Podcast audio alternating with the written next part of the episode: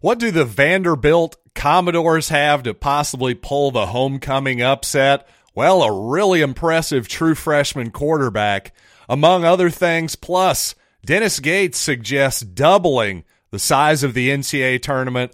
My reaction to that coming up right now on Locked On Mizzou. You are Locked On Mizzou, your daily podcast on the Missouri Tigers, part of the Locked On Podcast Network. Your team every day. Hey, all you true sons and daughters, I'm John Miller, your Mizzou mafioso and the central scrutinizer of Missouri Tigers football and basketball. And today's episode is brought to you by Bet Online. Bet Online has you covered this season with more props, odds, and lines than ever before. Bet Online, where the game starts.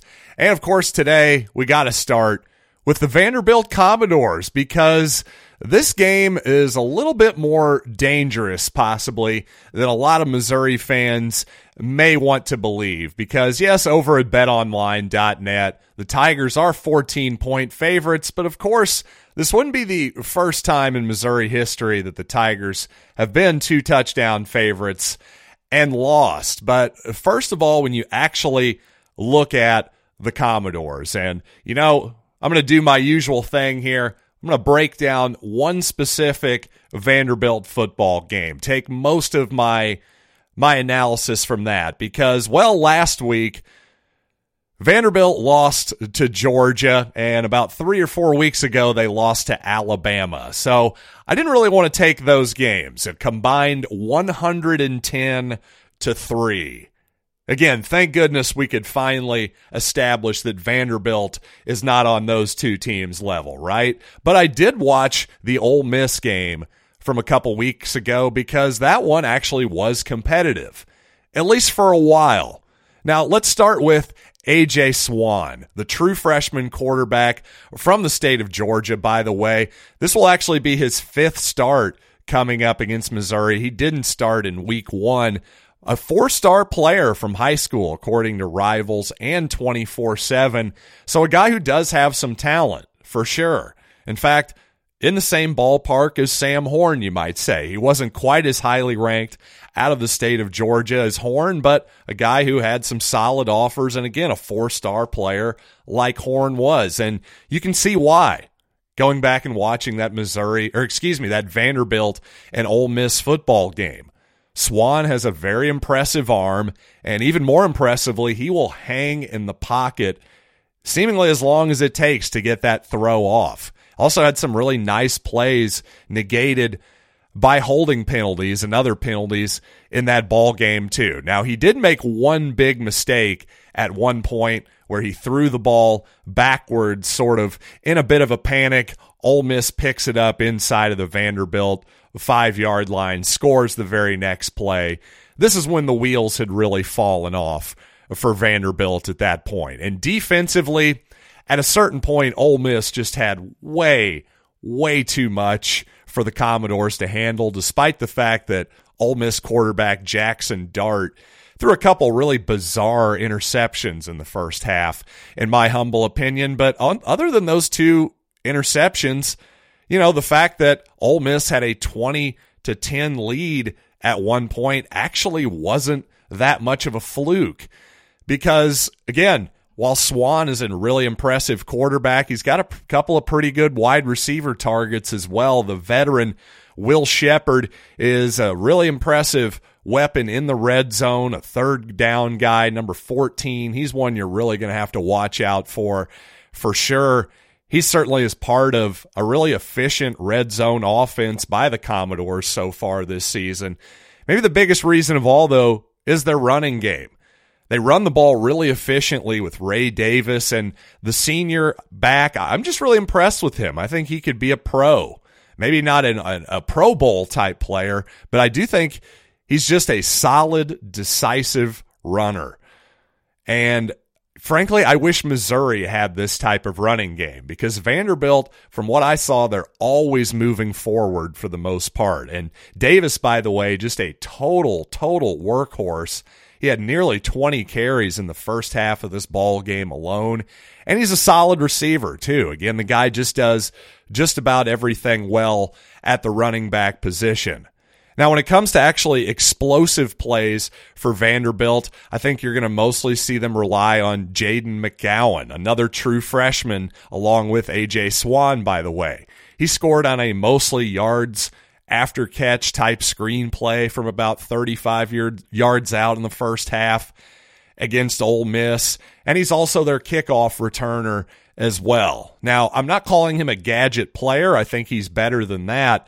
But if you're looking for any type of gadget plays, well, that's going to be it. They're almost certainly going to be run with Jayden McGowan. But another thing with Ole Miss, or excuse me, with Vanderbilt, is they're certainly going to be aggressive too, one would think. If the Ole Miss game is any indication, certainly they were they were big underdogs in that game. Well, they're going to be two touchdown underdogs on homecoming come Saturday afternoon as well.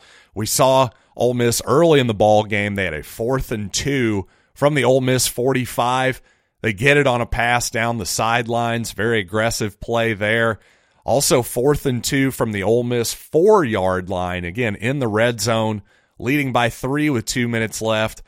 They went for it there as well. So also, later in the game, in a position where they were actually down fairly big at this point, a spot where a lot of coaches would have just said, "Ah, let's keep the the score close and pull a Bob Stoops against Missouri in 2010 and punt the ball away."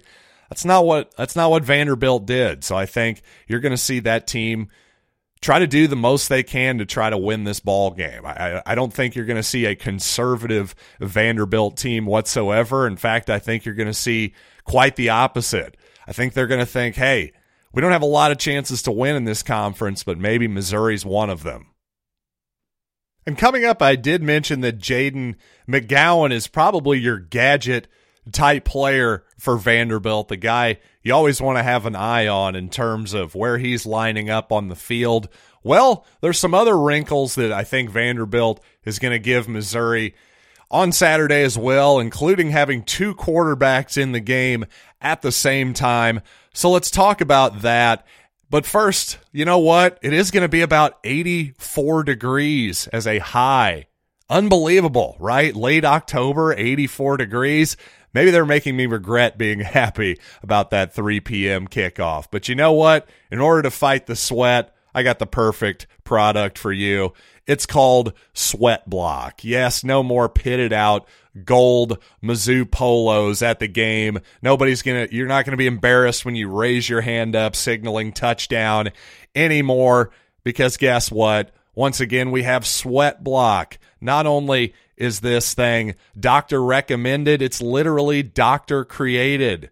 Indeed, it was created by a doctor to help with his own excessive sweating. So, guess what?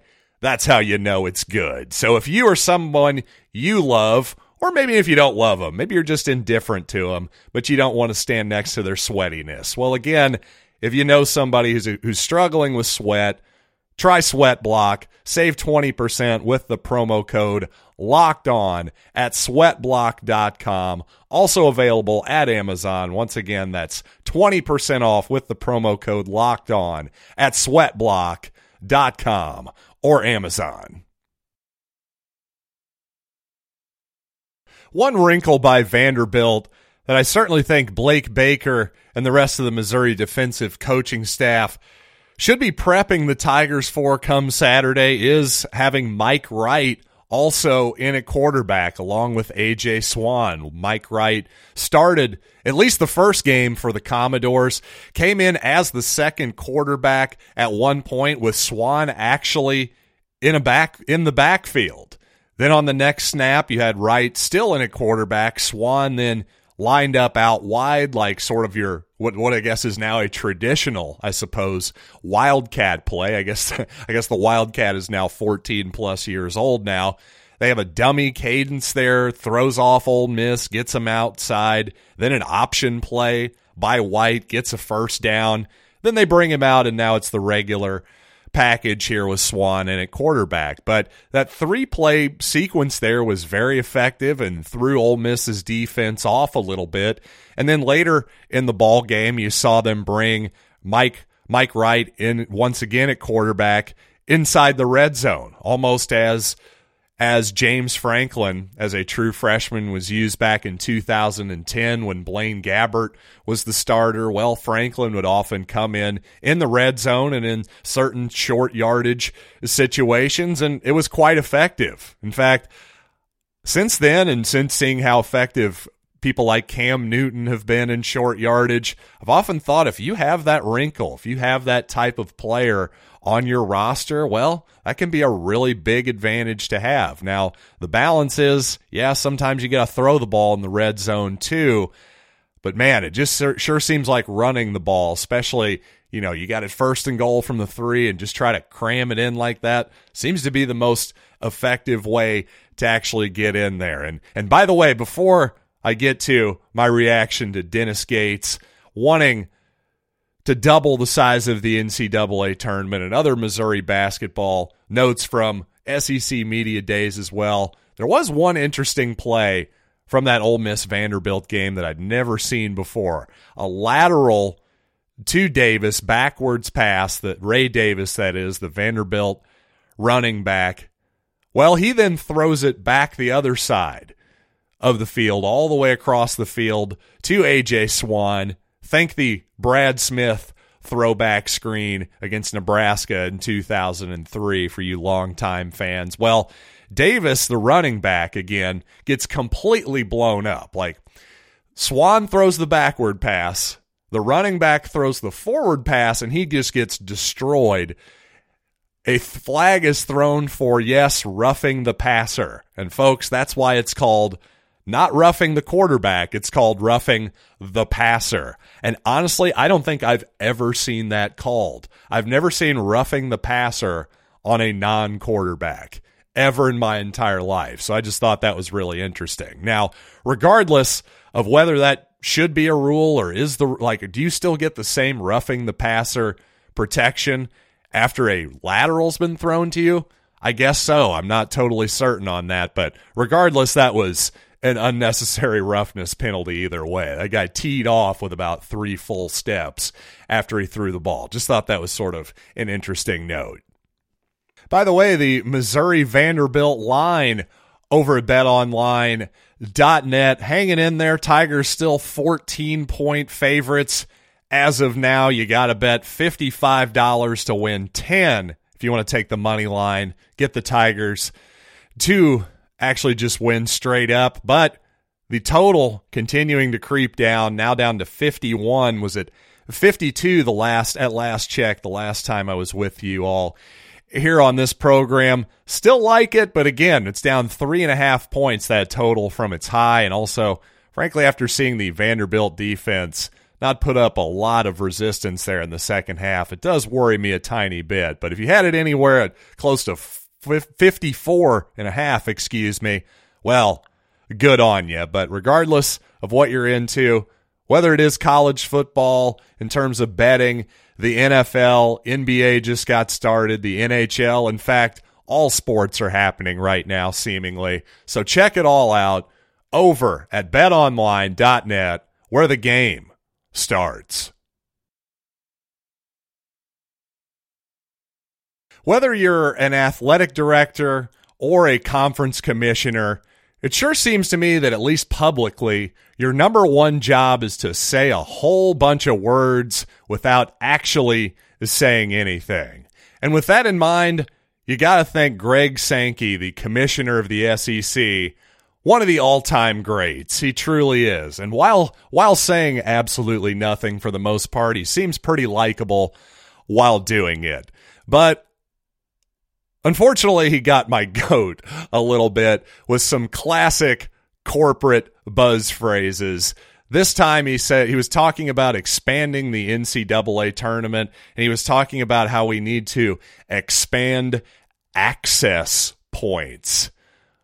Oh boy, access points. See, I, I just don't like evasive language that is sort of clouded in, I don't know, popular political phrases like access. Like, really? How about you just tell me the truth, Greg? If you're saying you want to expand access points, let's just be real. You would like to expand the amount of money that is coming into the SEC's coffers. That's what you would really like to expand. And in order to do that, well, you got to do what the NBA has done, Major League Baseball has done, and the NFL has also done in the past couple seasons, which is expand the playoffs. Well, we're going to expand the NCAA tournament, one of the biggest money makers. As far as that goes, I understand.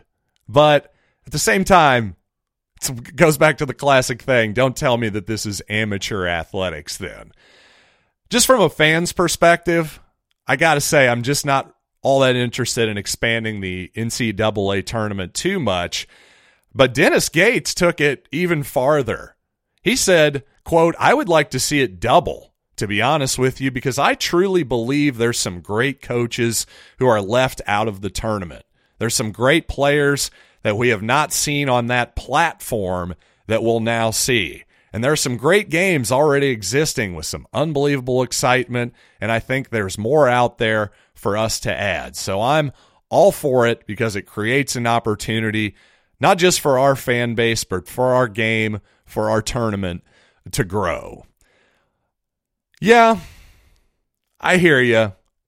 It does feel a little bit like a coach talking his book, right? I think almost every coach, considering you make the NCAA tournament more often than not, you're going to be safe. It's called job security. So if I can expand that out quite a bit, in fact, double my chances of job security, perhaps, well, sounds wonderful. I will say, though, in terms of creating access points and allowing people to be on a platform, I got to say, I'm a little bit skeptical on all this because if you actually double the size of the NCAA tournament, does that mean we're going to actually see better basketball? Are we sure that the law of diminishing returns, which always is, is undefeated at a certain point, does it not hit the ceiling pretty hard with, my gosh, I can't even do the math. What is it, 132 teams? Yeah, no, 136 teams. If you go 68 times two, that's insane. Let's knock it off here, folks. I, I, just think the idea that you're creating more access, well, yeah, access for mediocre SEC teams and teams in the high majors, because, yeah, well, you'll see some teams that from Cleveland State's old conference that may have finished second or third occasionally those teams are going to get in now. You'll see some second place teams from mid majors get in. But for the most part, what you're really going to see, you're already seeing practically half of the Southeastern Conference, for example, getting into the NCAA tournament, sometimes more. Do we want it to be two thirds? Do we want 75% of the league getting in? Missouri was just finished picked to finish 11th in the conference. Do we want 11 teams? From the conference getting into the tournament because while as time has gone along here, more and more emphasis on the tournament, less emphasis on the season itself. Well, to me, you're you're, borderline killing the season if you double the size of the tournament at this point. So, Dennis Gates, with all due respect, I think I'm gonna have. I think I'm gonna be a big fan of you as a basketball coach. I'm certainly cautiously optimistic, but I got to disagree with you on about every level on this one.